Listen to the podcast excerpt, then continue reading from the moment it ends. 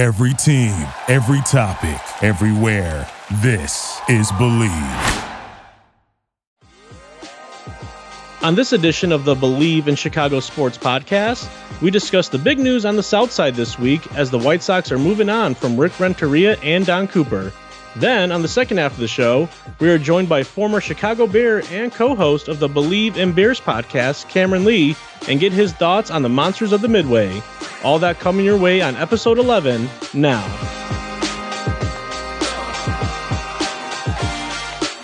Welcome in to the Believe in Chicago Sports podcast, your number one podcast network for professionals. I'm Joey Gelman, and on the other side of the Skype is Dan Collins. You can follow him on Twitter at TweetDanCollins. I'm at Joey Gelman on Twitter. Our show now is on Twitter, Believe in Chicago, at Believe in Chicago, part of the Believe podcast network. So follow us on all those lovely platforms. And Dan, as you, oh wait, oh, sorry, one more thing. You can listen to the show on Apple, Spotify, Stitcher, There we go. or wherever you get your podcasts. I got, I, you know, there's these intros. You got to remember them. So many Wherever you're listening to us now, you can keep that up too. Yeah, that too. For all you listeners, there we go. Now let's get into it.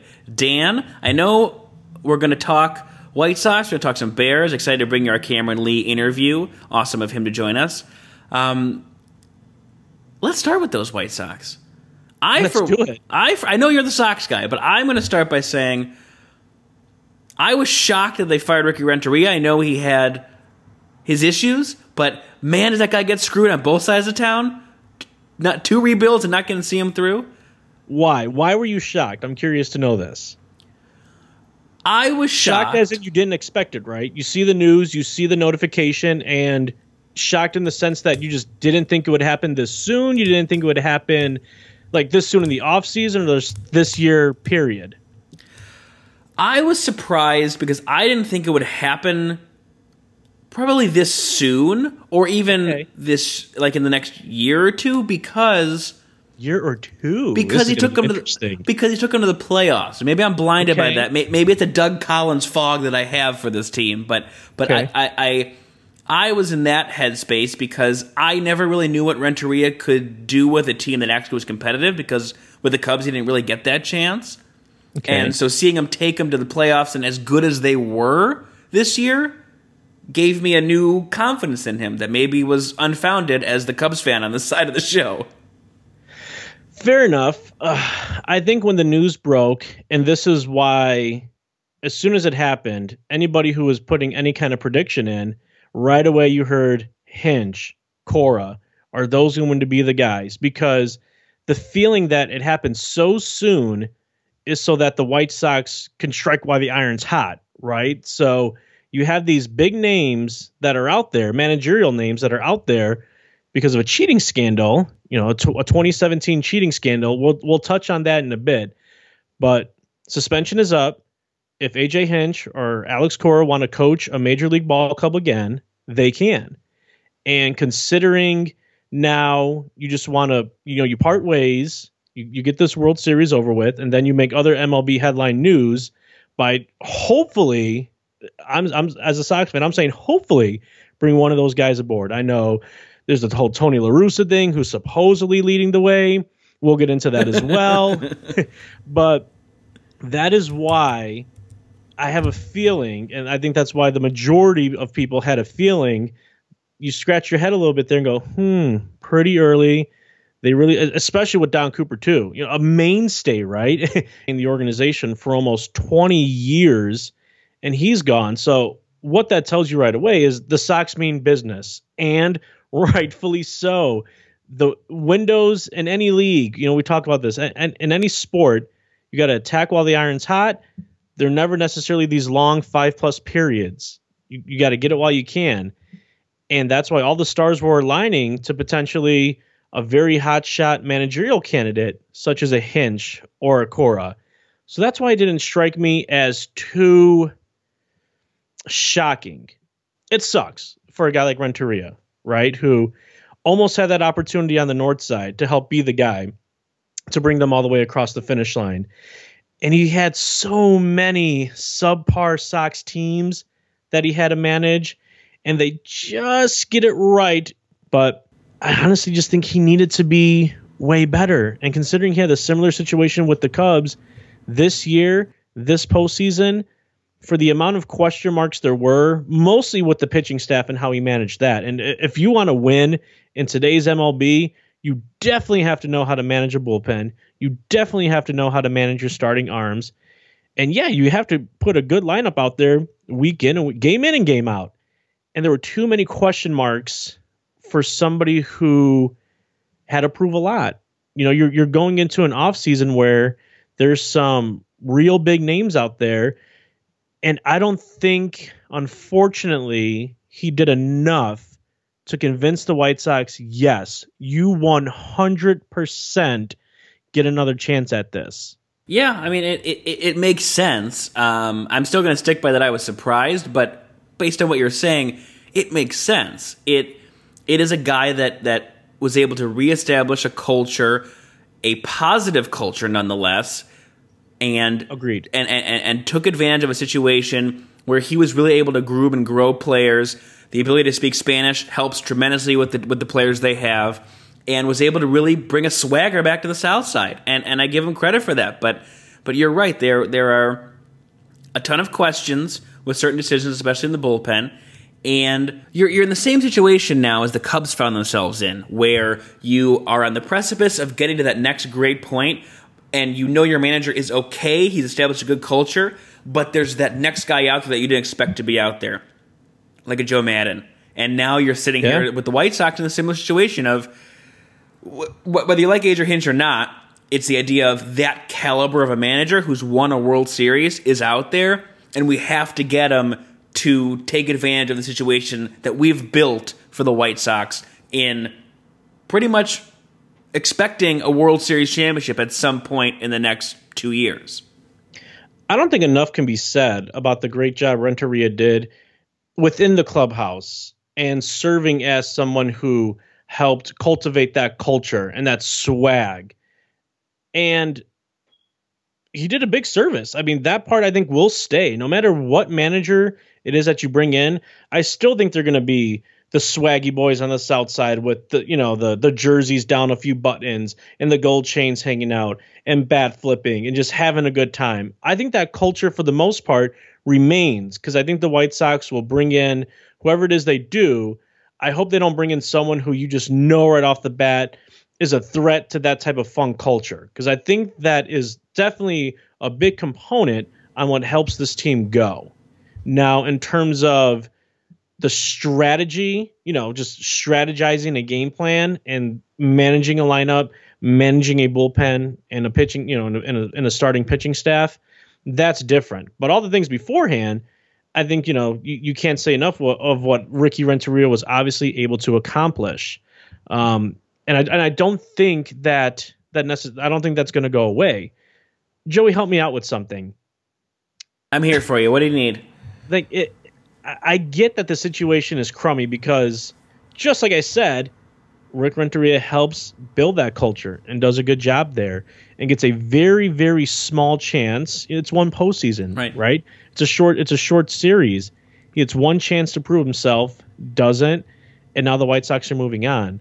But I'm seeing a lot of verbiage out there, and I'm you know I'm hearing a lot of things about it's it's such a just cold thing to do or it's just you know cold business move or wow they went the, the sox went straight for the jugular. They're all about the win now.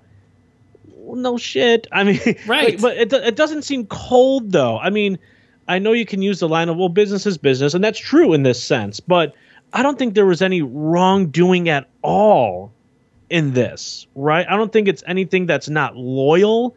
I don't think there's anything cold about it. I don't think it's just this bold, get out the way, we don't care move. Like it, that that just doesn't make any sense to me because you know what? If you don't make this move and Renteria makes some mistakes next year and you go without getting a Hinch or a Cora or or a big name, now you're looking at the team and going, "Up, oh, typical White Sox. They wanted to stick to their guy and be super loyal, and they didn't get the right guy in here. I don't think anything they did went against their culture or went against just loyalty. I, I, I don't get I don't get that type of narrative that's being floated out there here and there. It just doesn't make any sense to me.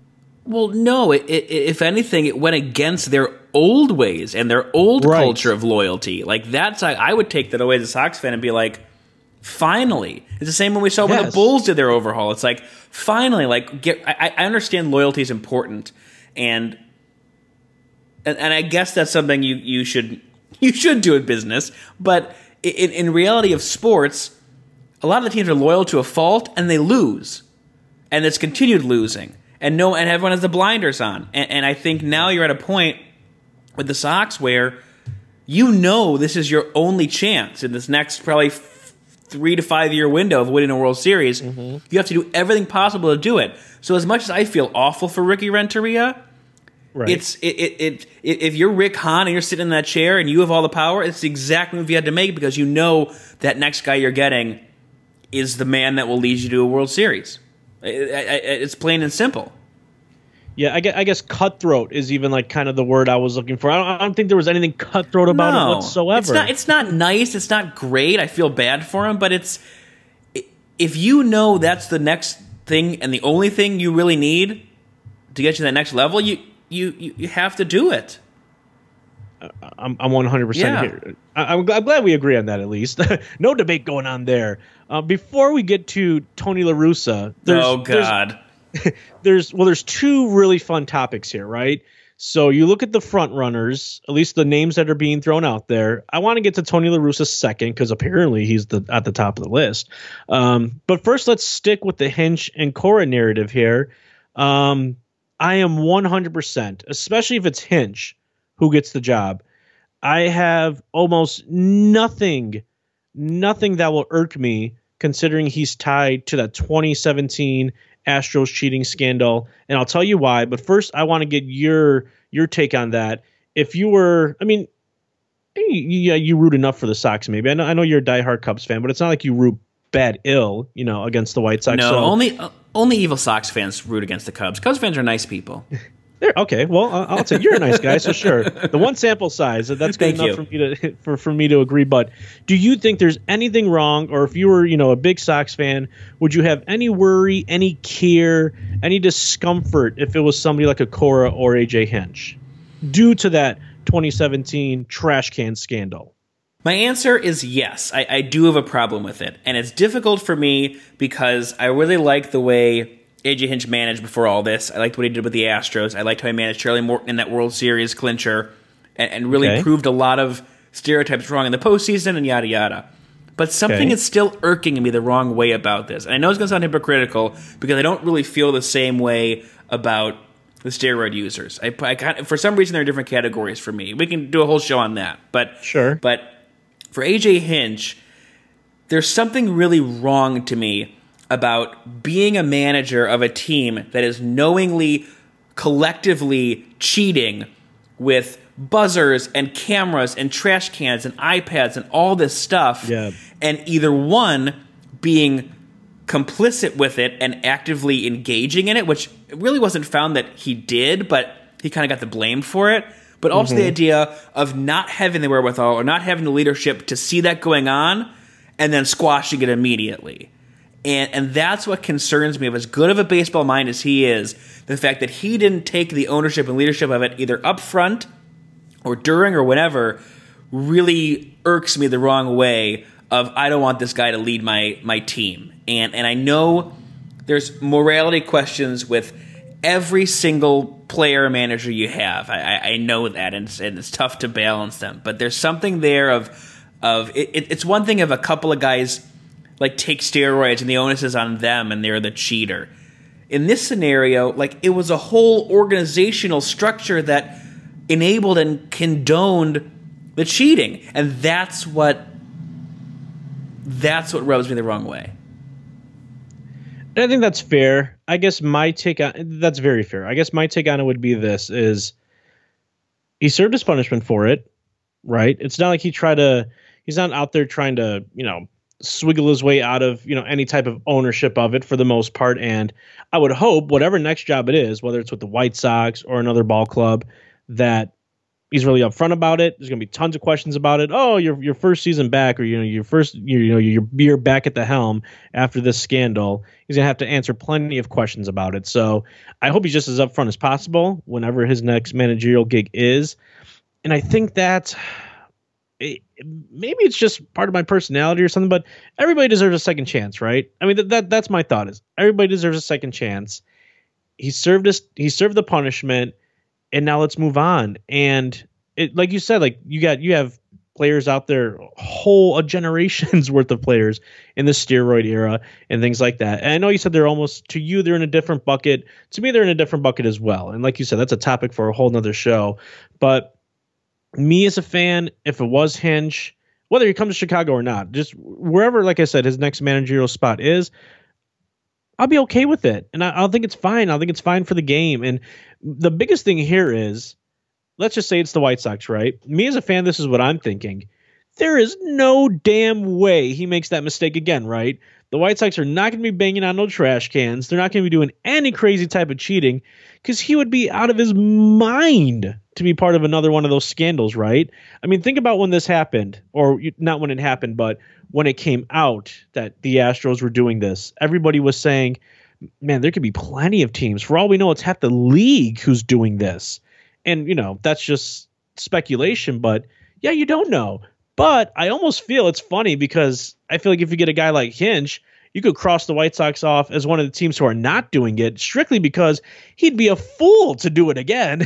well, of course. So, so I guess that's one good component about it. Although I don't think many people would give me a golden star for that point, but still, it's something. It's something to think about, right? Yeah and I think that he's he's still a great choice. I think scandal or not, he knows how to make the right moves.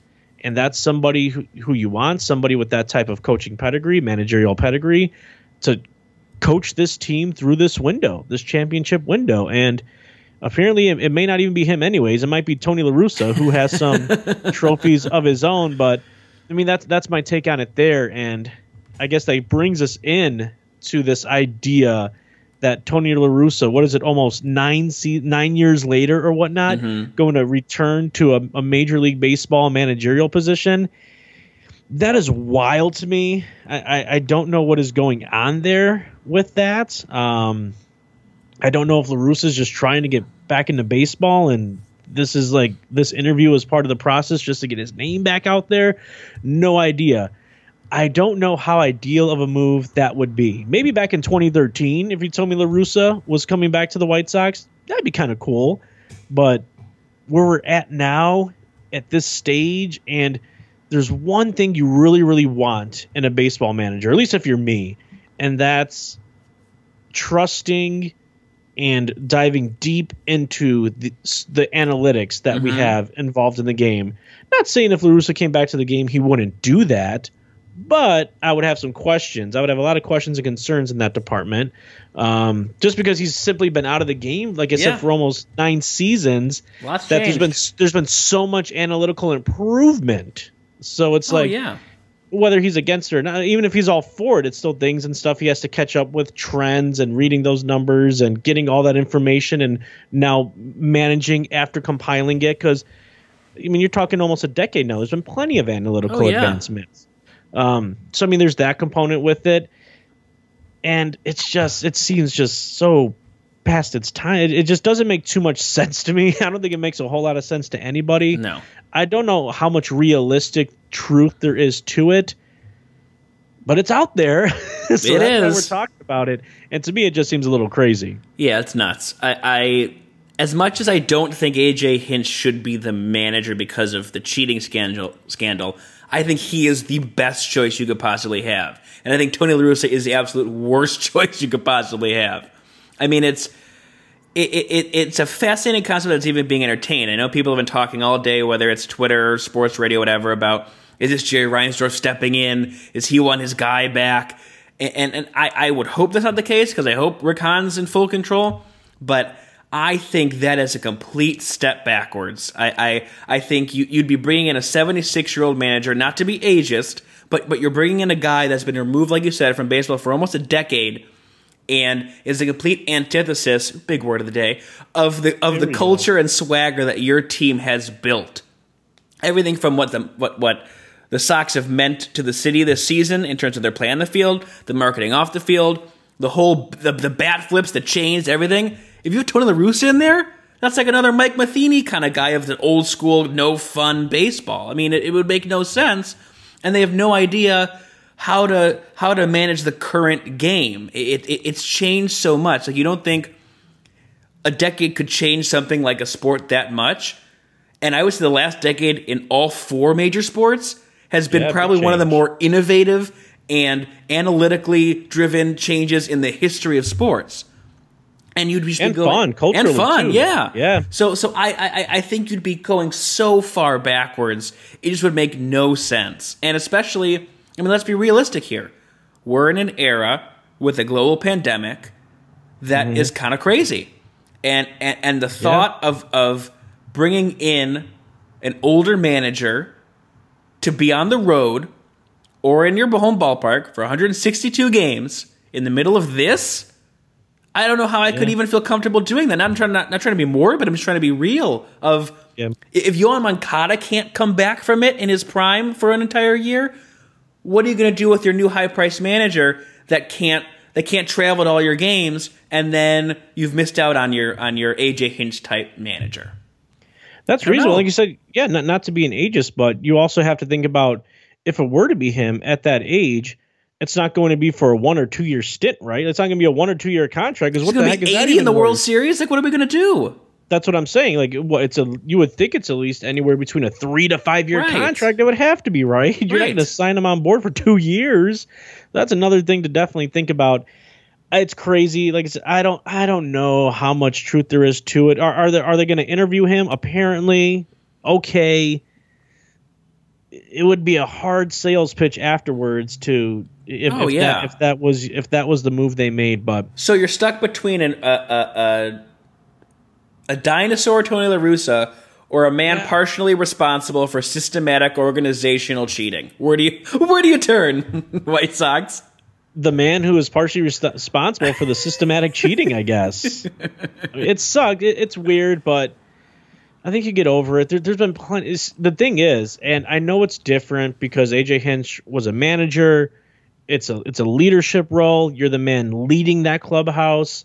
From a responsibility standpoint, I understand where there should be, you know, more harsh criticism to him in that aspect. But think about it. The players who were involved and benefited from it, they're playing in the damn postseason now. Oh, I know. were- I mean, they're down 3-0 to the Rays in the ALCS, but what if they were what if they were up 3-0 and they were one game away from the World Series? What if they hell, what if they won the World Series this year? I mean, they're still freaking playing. they're playing in the postseason. Probably not for too much longer, but I mean, think about that for a second too. And I get it. There's still more criticism that should probably be on the manager because of his leadership role. But still, I mean, we're as much as a lot of fans think it was a slap on the wrist, we still have no no no choice but to kind of get on with it, like, take it for what it was. And, and like I said, the Astros are still playing; they're not suspended a year. You know, it's not like the the franchise was banned from playing this year Should have been. if I mean Springer's going to be a hot name out there. A a lot of these guys are uh, once you know every single one of these top players on the team, the Altuves, the core, you know the the Bregmans. Once they become available, lots of teams are still going to want them. Probably, Of course.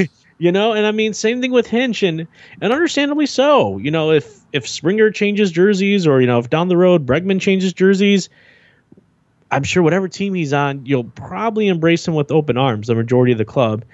And I think rightfully so. It, it sucks. It, it was a crappy, crappy situation. You hate seeing like a just a weird, sketchy, awful scandal like that. But really quick, can you imagine the situation if indeed it is AJ Hinch, and then it just it starts there. Then okay, we, you have your little managerial celebration. Now it's on to the real offseason. You're bringing me in the players who are going to mm-hmm. come in and and you know be the finishing pieces to the puzzle here. What if one of those names is Bauer, Mister Trash Town T-shirt himself? Wouldn't, wouldn't that be amazing? I know all So- I'm sure plenty of Sox fans would take Bauer outage. I know I would. I oh, would yeah. love to see him in a White Sox jersey. I just don't want him coming in day one. If he gets signed and Hinch, and Hinch gets signed with his little Trash Town jersey, I don't know how great that would be, but still a very, very, very long way to go to see who the next manager on the South Side is going to be, and you know what free agents they bring in after that, free agent players that is, and then a last note on that too with with Don Cooper, crazy. I mean, I mean, just nuts. You're talking almost. How 20 did he survive that long? Like He it's was so damn- impressive. no, I he was know he was good, good. but it's just like no one has that long of a leash in baseball anymore.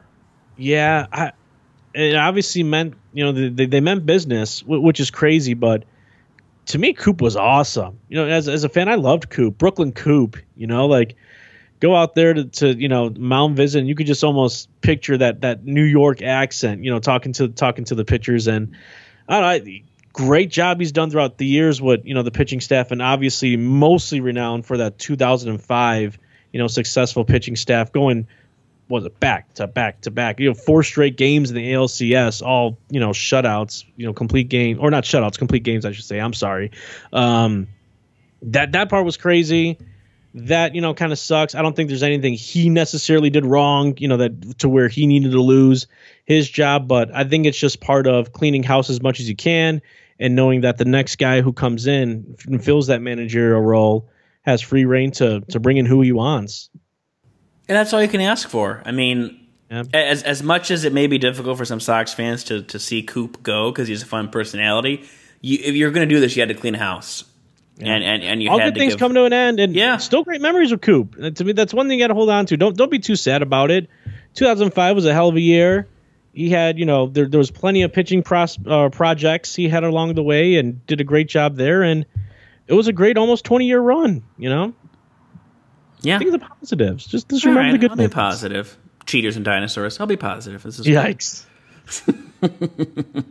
All right, so we're going to wrap up our Sox talk here, and we're going to switch gears into the Bears. They take on the Panthers this weekend. Teddy Bridgewater and co.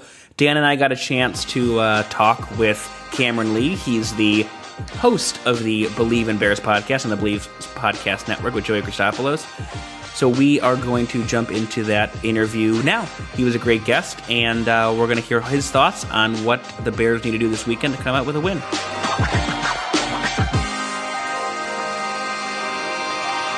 Welcome back to part two of the Believe in Chicago Sports podcast. Dan Collins here with Joey Gelman, still driving this show along. And now we have the pleasure of being joined by former Bear and co host of the Believe in Bears podcast, Cameron Lee. He can be found on Twitter at Comeback Cam. Cam, how are you? Thanks for joining us. I'm doing well. Thank you guys for having me. Absolutely. So, uh, as mentioned, you know, you're the co-host of the Believe in Bears podcast with your co-host Joey Christopoulos, and I just want to know what has been the biggest takeaway you guys have had on your show so far after watching the Bears for about a month plus of games already. The takeaway has been that, you know, no matter how many games this team wins or loses, I have no idea who they are. And I think that's like kind of the definitive feeling for all Chicago Bears fans at this point. And I must be honest, you know, prior to uh, this experience and doing this whole this whole podcast, I wasn't necessarily like a like a diehard, you know, uh, Bears fan. Like you know, my head and uh, just head first into all this Bears stuff. So I've really like picked up my intake of it, and I get it. I get the frustration for all you lifelong Chicago Bears fans. You got to be a, a crazy person to do this, and but it's been fun. But yeah, that's my that's my definitive takeaway is that so far I have no idea who this team is. So, like, why is that? Why is why do we always sit here and have no idea who this Bears team is? Or national media will come out and be like, "Well, this is clearly the worst four and one team," but they're four and one. It's like I can't I can't wrap my mind about where to where to sit with this team because you know the defense is good, but the offense I continue to sit here and it's the same thing year after year of we don't know where this is going to go and and that stops them every time. Yeah, I, think that there's something to be said about you know this is the worst four and one team in the league. I, I keep coming back to this. You have to be you have to be good enough to get lucky, if that makes sense. There are plenty of teams who are in positions uh, to maybe take advantage of a situation or come back, come pull a miraculous comeback, and don't do that. You know what I mean? So there's something to this Bears team. And you mentioned the defense. Everyone knows the defense. It gets talked up all the time. This offense does have playmakers. There are players that can step up in big ways and and take games over. And we've seen it at times uh, throughout the season thus far it's just really a matter of consistency. It's a matter of getting on the same page. It's a matter of you know really getting the ball rolling and finding you know, an identity, if you will. And obviously, a lot of that stems from the the quarterback, you know, struggles. The who who are we going to be from from game to game, week to week? Who's the man, you know, calling the shots? And and it's it's just those are hard things to to really establish with this team. And I think that uh, contributes a lot to just sort of the up and down Jekyll and Hyde personality of this team. Cam, you mentioned it. There is no secret that the Bears, year in and year out, it feels like for the past decade plus, ever since all of us have been watching Bears football, the offense just always struggles. They're a team, the Monsters of the Midway, knowing for being that defensive type of team that's going to carry carry it the rest of the way. How would it feel playing on a team like that year in and year out? And the narrative is that you could just not catch up with the rest of the league. I mean, you watch the NFL week in and week out, and even some of your worst teams could put together great offensive performances. And for whatever reason, whether it be the Bears, whether it's a quarterback issue, an O line issue, a coaching issue, it just seems like they can't catch up. I wonder how to feel, you know, as somebody in that locker room playing playing on that team, you know, if if for for anybody there like if you could just put yourself in their shoes how do you think the, the locker room feels you know week in and week out where the narrative is you, you just can't catch up to the rest of the league offensively? Yeah i can put myself in those shoes. I was there at one point. I played on a bears team that had a pretty solid defense and we had a pretty bad offense. And so there you go. i think i think that um it's obviously it's frustrating. You know everyone puts in their time and their effort and and does all this extra work in the offseason and and claims that when they get back there and the regular season rolls around that they're going to be, be better. You know, that's kind of the the mantra you hear every single season is we put in the work and we're this and we're that, and it's really a results based industry. And very often, when those results just don't seem to show up, and I think uh, I think that's frustrating, obviously for players, but I think that the at some point you kind of got to look at this and say it may be an infrastructural problem because there are plenty of teams out there across the league that you know, for whatever reason, are able to find that player in the draft, or they're able to grow and cultivate that player, or you know, you make a trade, or whatever it may be, you pick them up in free agency, even. You know, other teams seem to be able to, you know, get over this hump, but you know, let's face it, Bears offensively have been a train wreck for a very, very, very long time. And uh, yeah, I mean, you know, we're not here to to point fingers and and play the blame game, but you know, there are good players. There have been good players, and um, just never really gotten over that hump in its entire its entirety. And I, I do think that I don't know if it's just an, an, infrastructural thing, if it's you know from scouting to to GMs to coaches to players. I mean, there there is there is a problem, and um, you know hopefully we're kind of on the precipice of of getting past that. That's kind of the vibe that Bears fans are starting to feel. Um, but yeah, that that's it is a crazy frustrating process to go out there and know that you're going to have this awesome defense that's going to keep you in games and give you opportunities at all times against any opponent and you just can't put the points on the board and you would know it, I think, right? Too like like if you're on the line and you see whether it's Trubisky, whomever is under center, and you go like, this guy just doesn't have it. And how how, how do you keep that that morale up when there is obviously that history and also in real time of we're making these same mistakes again. How do you how do you make sure as a player to kind of try to get through it and also if you can better the situation? Well, I think that to even be in the room, to be on the field, to have the opportunity, there's a certain amount of hubris, if you will, that every single professional athlete has to have. And it's kind of that mentality that no matter what the situation is, you know, a, a professional athlete doesn't think that he's bad. He doesn't think that he can't compete. At no point does he think he's going to lose. He could be down 20 and they still think that they've got a shot. So I think that that's part of it is that there you just kind of continue to show up and put in the work and put in the time, put in the effort and assume that at some point things are going to get better and that you know you're just one play away or or for whatever it is from from uh, from putting it all together and making it work. Obviously, we know as uh, as fans of the situation, and obviously sitting here as as parts of the media, um, that that's not always the case. But that's that's the thought process, though. There's not a single player out there that doesn't think that they have what it takes to, you know, to really turn things around and to and to be a star and and to to make this whole thing click. You can't talk Bears football without you know always going back to the quarterback dilemma. And it took a few games for the Bears to, to transition over to Nick Foles And I think the consensus in this town was everybody was okay with that. And I think that for the most part, a lot of people still are, even though you'll see a couple things, read a couple things of people still wanting Mitch back, or they still want to give him maybe one more shot. In your opinion, who's best fit for the Bears under center and why? Man, I struggle with this question a lot, and it's um, it's kind of frustrating because I believe that the team is a better, is a more well-rounded offense and a better rushing attack with Mitch Trubisky at quarterback. Uh, I think we saw that throughout the first couple weeks. They are just more creative in the running game. You know, just the threat of him pulling the ball down and running for 45 yards like he did against the Falcons, it just makes a big difference. And I don't know if it's schematic or what Foles versus Mitch uh, and, and a comfort thing, but the the rushing attack is just more creative. And being an offensive lineman, that's what I like to see. I like to see them come out and run the ball, and they were far more effective in those first few weeks. Granted, Foles starting, they've played, you know, much tougher defenses, so you got to give him, uh, you got to give him that. But with him, we all know that Mitch didn't have the ability to throw the ball down the field, so that's a very large missing piece. But then we go to uh, Foles, who has the ability to make these reads, to throw the ball downfield, to to beat tighter coverages, and they don't seem to have a running game anymore. And so it, it's really a trade off either way. You know, I I mean, I was not. This is this makes me sound stupid every time. When they when they went and made the decision to move off of Mitch, I wasn't sold that that was the time. And you know, they made that comeback, and maybe Mitch wouldn't have won the game in the fashion that Nick Foles did against the Falcons. So you know what? Maybe I'm in the wrong for that, but I'm just not sure that um, that that was the move.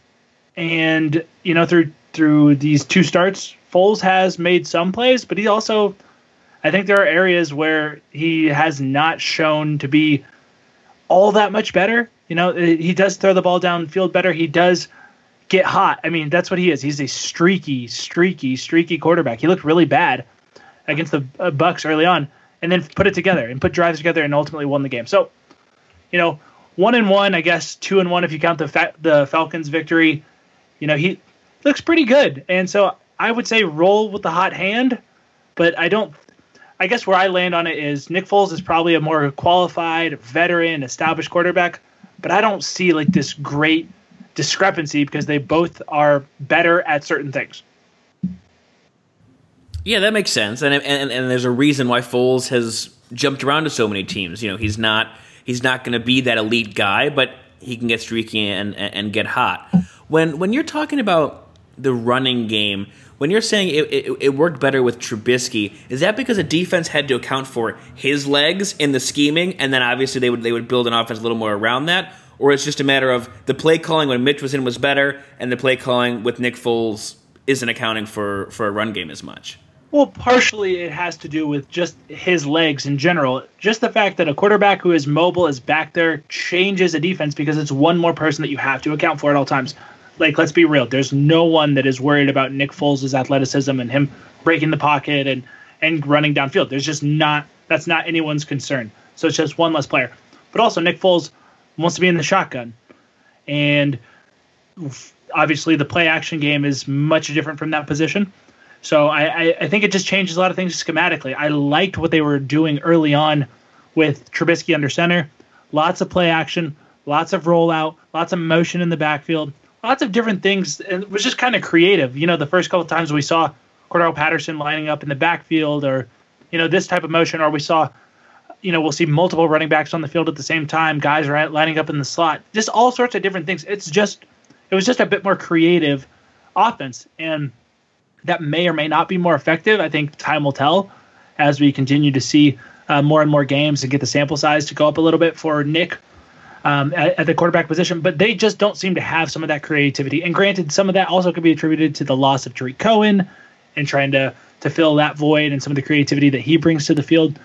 But yeah, I mean, I just like the idea that in the modern NFL, my quarterback is one more person that you have to account for and that creativity, the that threat with the legs, it just becomes a numbers game, and I just like that. And if and I think that if he was just slightly more competent throwing the ball downfield, I don't think this is even a question. Speaking of the running game, that definitely needs to improve. The Jets and Le'Veon Bell, whole lot of drama going on lately. They're not. They're going to part ways. Is Le'Veon Bell somebody that the Bears should dial really in on and try to try to get onto the roster? I don't think I don't see any reason not to pursue a guy like Le'Veon Bell uh, in this position. Obviously, I've been saying it from the beginning. The Bears lack running back depth. Obviously, the addition of a Lamar Miller is helpful. I think that David Montgomery is a true um, number one back in the NFL, but I've been saying it all year. They don't really have that number two guy. They've tried to convert Patterson into that role.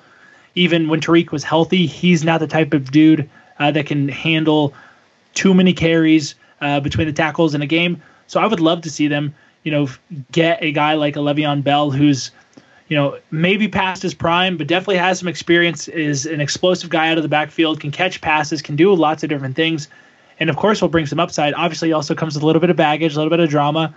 Um, and probably a, a, pretty hefty price tag. But he's uh, he's been paid well by the Jets, and um, you know maybe if you can get him at a discount, if you can find a way to fit him onto that roster, it's definitely someone that I think is worth at least taking a look at and and seeing if uh, if there's some potential there.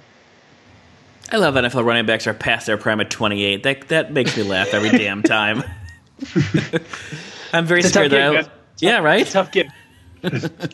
it's crazy. How how big of a loss is James Daniels for this lineup front? I, I think it's a pretty I think it's a pretty big deal. James Daniels has been playing pretty well. Obviously, he's had some tough matchups these last couple of weeks, um, but it, it, it is a big deal, and I say that because continuity is a is a huge deal for an offensive line. It's probably one of the underrated factors that has contributed to the Bears' success or lack of success over the past couple of years offensively. And I say that because like last year, you know, Kyle Long's a great player. He's, you know, someone that you definitely want to have in your lineup. And so maybe he is a step up in terms of quality from like a Germain Ifedi or a James Daniels or whatever that may be. But if you don't know who's going to be there from week to week, that's a big problem. So I, I think that James Daniels has been very effective in the running game. I've been loving his ability to get to the second level uh, on um, on run plays and block guys, and his athleticism is definitely a huge asset. But for me, it's just as much about the continuity, and all of a sudden you have to sub in a new guy and make it work.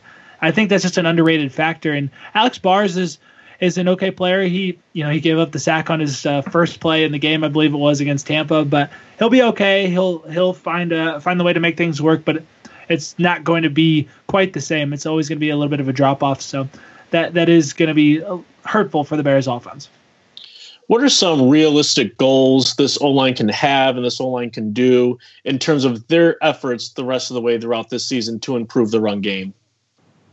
Yeah, I think the the realistic goal is to is to get this thing back on track to get back to you know having I don't know if it's 100 125 yards rushing for these teams. Uh, you know, they've got a committee, they've got guys that can make they can make things happen you know they've they've done a better job of uh, of limiting some of the penalties that they'd be kind of become known for, and so I think that's great. Uh, but just coming out, establishing that dominance that they found those early on in the season, that Lions game, man, they were they were dominant up front and and completely and totally controlled the offense or the the line of scrimmage, and they they look great for those through those first couple games, and that's what we want to see is just that you know, and in the trenches, it's hard to find that stat or that metric that you go off of. You know, there's there's not a lot of those that we say, oh yeah, here's our goal. You we can count pancakes or knockdowns or whatever.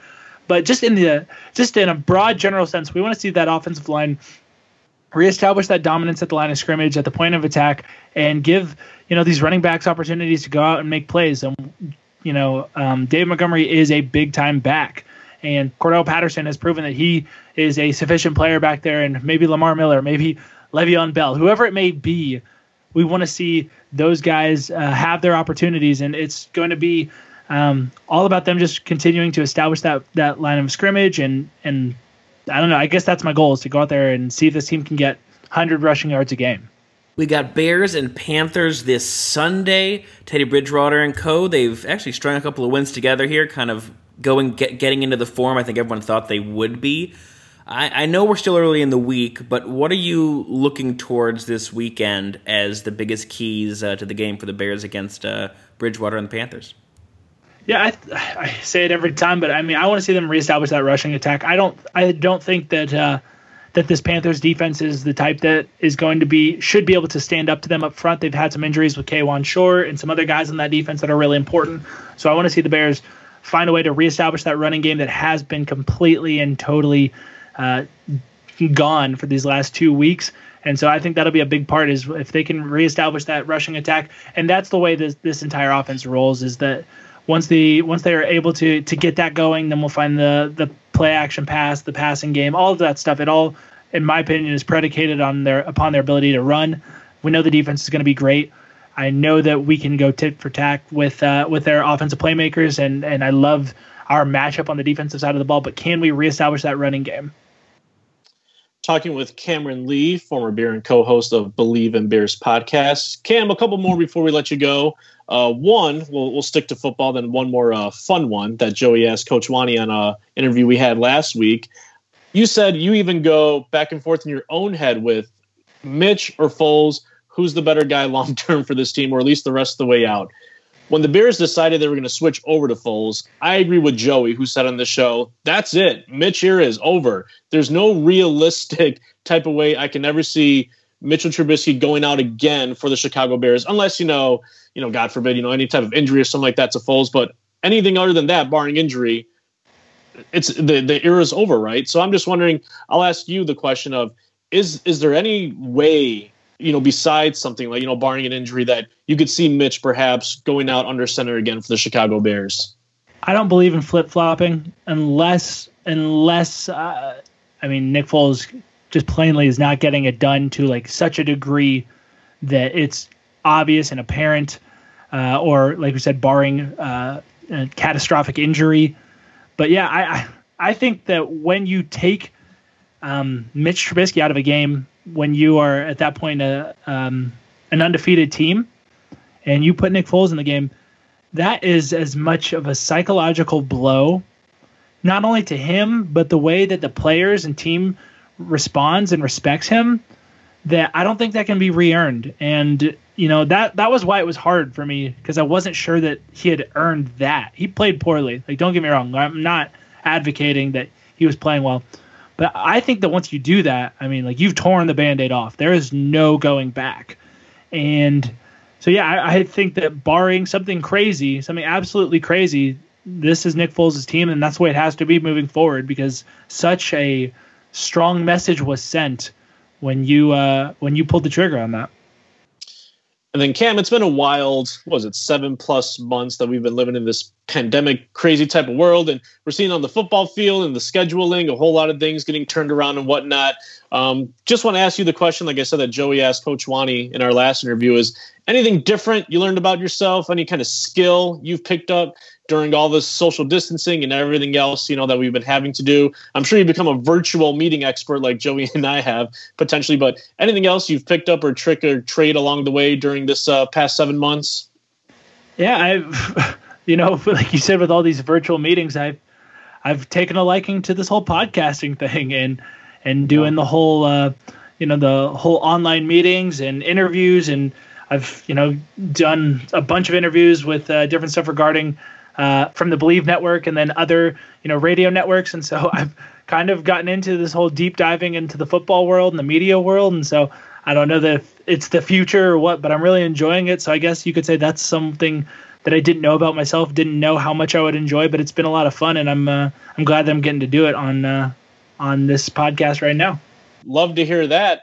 Um, he is former Bear and co-host of the Bleav in Bears podcast with Joey Christopoulos on the Bleav Podcast Network, the number one podcast network for professionals. Cam, thank you so much for joining us. I appreciate it, guys. Thank you very much.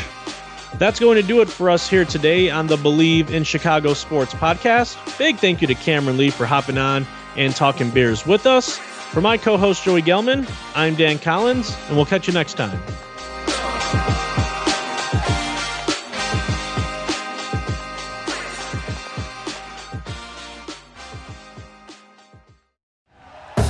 Thank you for listening to Bleav. You can show support to your host by subscribing to the show and giving us a five star rating on your preferred platform. Check us out at Bleav.com and search for B L E A V on YouTube.